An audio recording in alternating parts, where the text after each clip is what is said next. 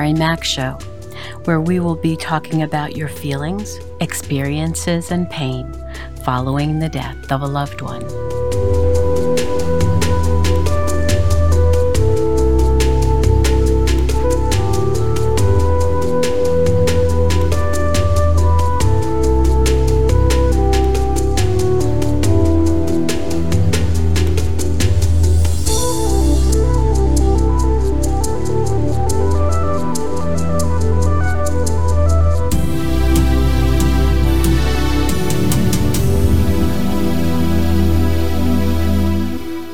Good morning, good afternoon, good evening.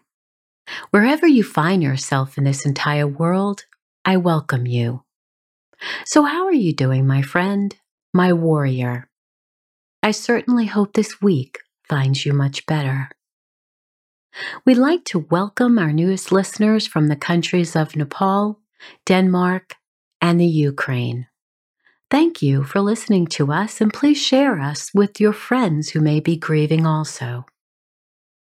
I'd also like to take a moment to acknowledge my grandmother's anniversary of her death. She died today, March 14th, in 1995, at 7:30 p.m. I was so grateful that I was able to be with her when she moved from here to heaven. I miss her. I think of her often she was so precious to me, as I'm sure your loved ones were so precious to you. And I just wanted to acknowledge this day. I'd also like to remind you to visit the Mary Mac store and find some beautiful products, not just for yourself, but to give as a gift to others who are grieving. And you could go to my website, marymac.info, and find the store tab at the top. So today, I'd like to talk to you about how to live while grieving. Now, that might sound a little funny, a little silly almost, but over my 35 years of helping the bereaved, there have been many lovely folks who I've met along the way who, after they've experienced the death of a certain person in their life, well, they've decided to emotionally bury their lives also. So, what do I mean by that? Well, they've buried so many parts of themselves for so long because the person they love is no longer with them. They may have buried their emotions by putting on a mask and acting like all is okay when it clearly isn't. They may have buried their physical body by using food as their crutch. They may have buried themselves inside the house and isolating by not connecting with other family and friends. They may have buried themselves in work by becoming a workaholic, working many more hours than is necessary because they can't stand to be home alone or they can't bear the grief that all their other family members are having. It's just too painful to see all this sorrow each night when they arrive home. They may have buried themselves in housework to keep themselves busy, to not think about the death of their loved one. If they stay busy, they believe they can override their pain. They might even numb themselves with alcohol and drugs so they won't feel their overwhelming loss. They might use shopping or retail therapy as a way to add more stuff to their closets and decor as a way to soothe themselves, all the while building debt that they don't need or can't pay off from their credit cards. There is no doubt that when we have experienced the death of someone, especially close to us, we grieve deeply and for a long period of time. Our whole world is turned upside down, and whether we anticipated their death, as in the case of a long, perhaps chronic illness, or whether it was sudden, we are still shocked that they died when they did and how they did. And that death and the shock it produces throws us into a state where all we can think about is our emotional pain and when and if we will ever recover from it. So, how do you hibernate from your grief? how do you escape? What do you do to sidestep all this pain? There is no doubt that we are entitled to feel all we feel for as long as we feel it.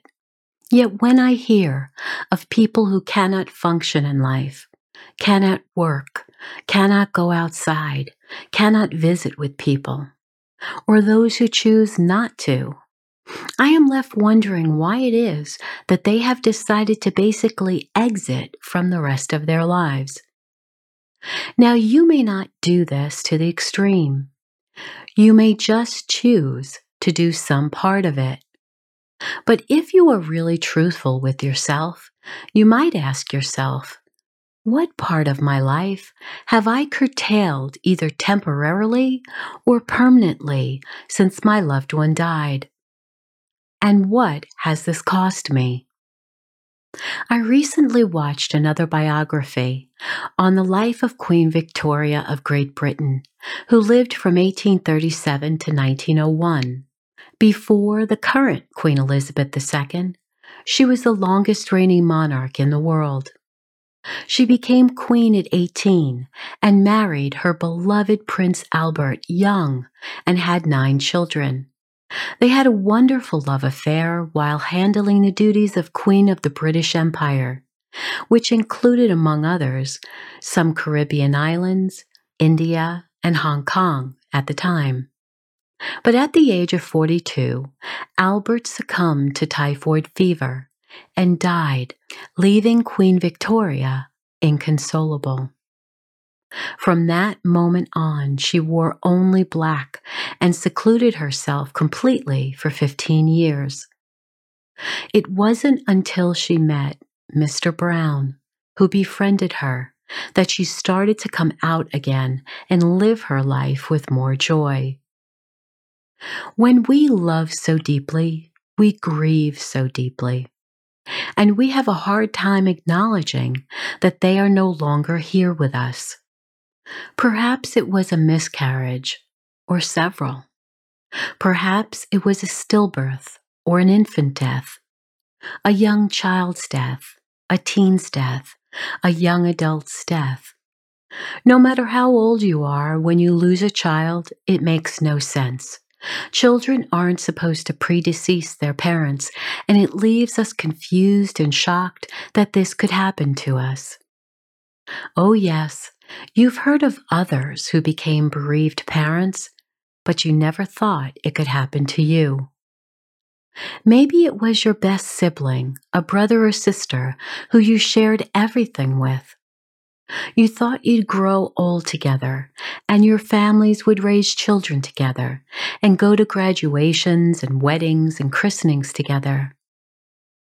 Perhaps it was your parent or parents you knew they'd probably die before you, but did you ever think it would be so soon? There was so much more living they needed to do, and now you're alone and have become the matriarch or patriarch of your own family. Maybe it was your love, your boyfriend, girlfriend, fiance, maybe even your spouse you had made all sorts of plans to live your lives together. All the vacations you planned, perhaps the wedding you were planning, the life you wanted to live together, deciding on where you'd live and what type of home you would share, how many children you might have, even where you wanted to retire.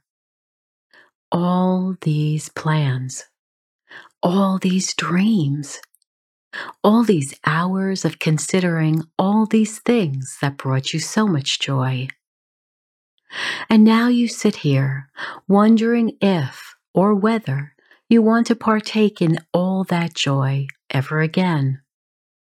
Would it feel like a betrayal to live that life you planned all by yourself? Would the friends and children and siblings and parents and love of your life expect you to curtail your life? I think not. Now you might believe you have little to enjoy now that they've died. And if you've allowed yourself to slowly fall down that rabbit hole of sadness, that may be the case. But what happens if God isn't ready for you for another 20, 30, 40 years or more? If you're in your teens or a young adult listening to this, it might be 70 or more years with life expectancy today. Do you really want to live the shallow, sad life you've decided to carve out for yourself until then? Wow, that sounds quite painful and lonely to me. And I do not want that for you at all. I want you to live your very best life, and sure, that will take courage to move beyond the fear of trying again. Trying again to get pregnant in honor of the child you lost. Trying again to build a new friendship trying again to reconnect with your husband or wife after the death of a child you shared, trying again to reconnect with your other siblings, trying again to find a new companion, perhaps even a new spouse. What you are dealing with is fear. And if you haven't heard, the acronym of fear is false evidence appearing real or false emotions appearing real. So let's pull apart the underlying issue which occurs here our fear. Now, most of us deal with fear in one form or another. We are afraid we can't go through life without them. We are afraid if we try again, the same thing will happen. We are afraid that if we rebuild a new friendship or love, it will never be like it was before with the person who died. Well, all that is true. We can't guarantee we will get pregnant again and have a successful pregnancy with a healthy child being born. And we can't guarantee a new friendship will be a good one. We can't guarantee that if we become vulnerable to build a new relationship with a different sibling, that it will somehow work just as well as it did with the sibling who died. And there is definitely no guarantee that your new love will be as sweet as your husband or wife who died. But what happens if it works? What happens if you have a successful pregnancy, maybe even have twins? What happens if you engage in several great friendships that you build slowly, letting them know you are now rebuilding a new life after your loved one's death? What if they are just as vulnerable as you are, having experienced a death also in their life? What if you started slowly in building a new romantic relationship with someone who is also a widow or widower? They know the pain, and both of you can cautiously build something new together.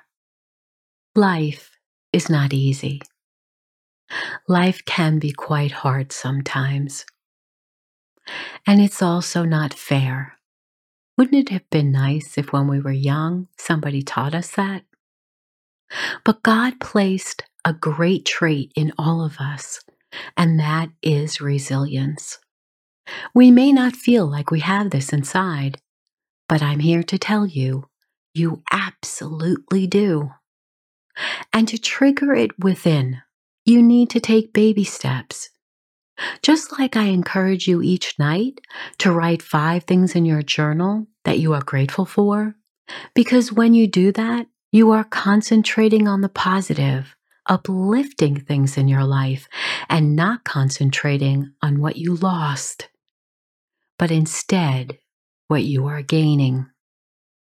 You have focused for years on what you've lost. You think about it all the time. Exactly how are you going to live your best life now if all you do is look at the past? Now, don't get me wrong, they will always be a huge part of your life.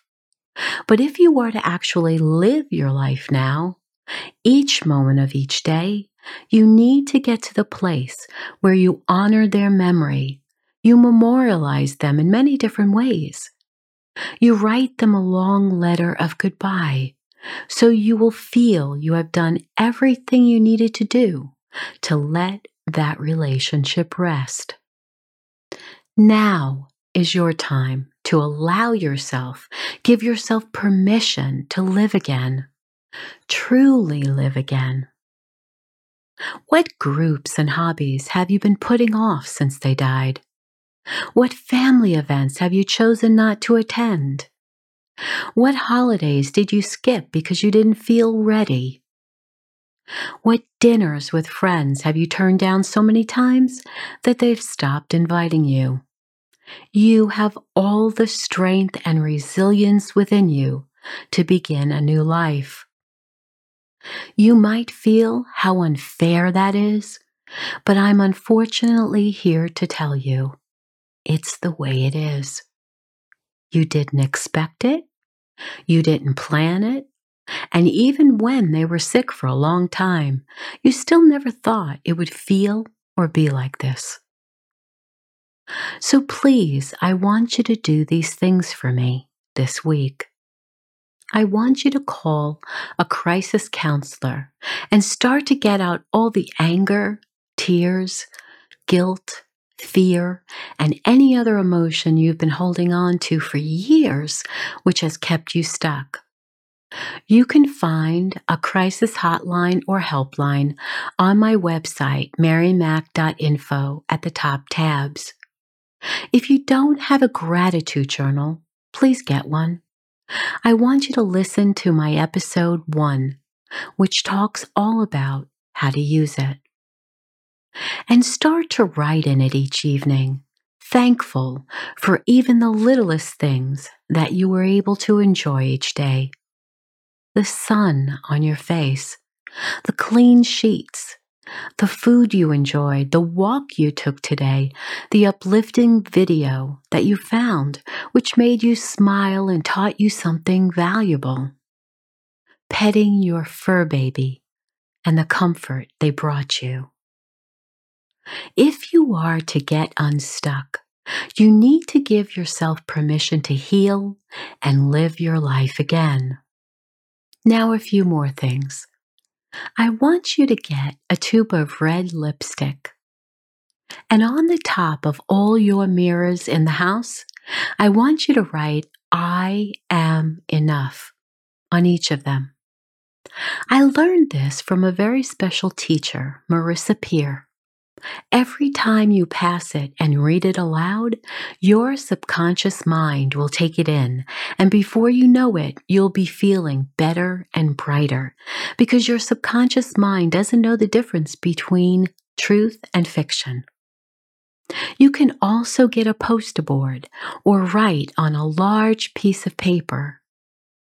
I am so happy and grateful now that I have, and then fill in the blank that I have the perfect man for me, that I have the perfect woman for me, or perfect companion for me, or perfectly healthy child for me, or perfect friend for me. So I will share a little secret with you. I was longing for just the right man for me several years back, and nothing good was happening in that area for a long time in my life. I remember sitting and waiting for that still small voice inside, and I prayed. Now, exactly how do I word this on my vision board to meet someone that was right for me? Now, perhaps you had the long list that I had too, but it wasn't working. And all of a sudden, I came up with I am so happy and grateful now that I have the perfect man for me. And in three weeks, my David appeared. My someone who understands me is not someone that might be right for you. So be open, do these exercises and see what happens. And do write me at the contact form on my website to share your news. And lastly, as in other episodes, I'll share the emotional freedom technique, which will help you tremendously to deal with your fear and other emotions. And go to my website, marymac.info, and find a solid support group or contact person in your area for the exact type of grief you are going through.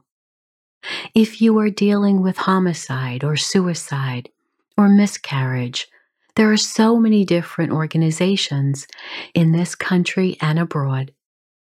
I have all the major national organizations listed under grief resources along the top margin of my website.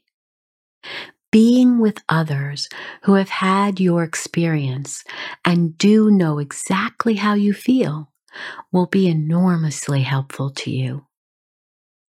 Remember, with little steps forward, many things are possible.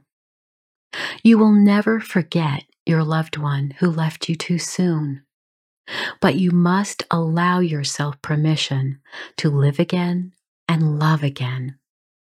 I'm right there with you in spirit. So now it's time to get up and dance, dance, dance. And I know you still think this is wacky, but just do it for me anyway, okay?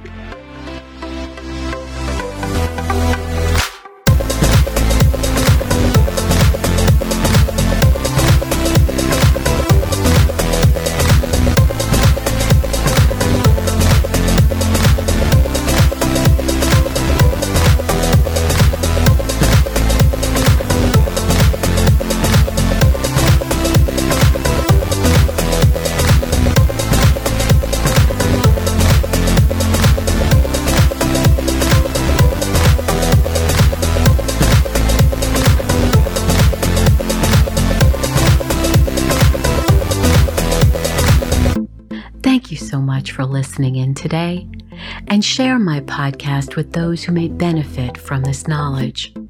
Remember to write five things in your journal each night that you are grateful for. If you'd like to leave a comment on this episode, go to my website, marymac.info, and let your heart share what it needs to share in my blog for episode 67. And remember to sign up for my private list so we can stay in touch, since social media is so unreliable these days. And you will receive my free book as well. And as always, remember to be happy because you deserve to. I'll speak with you again soon.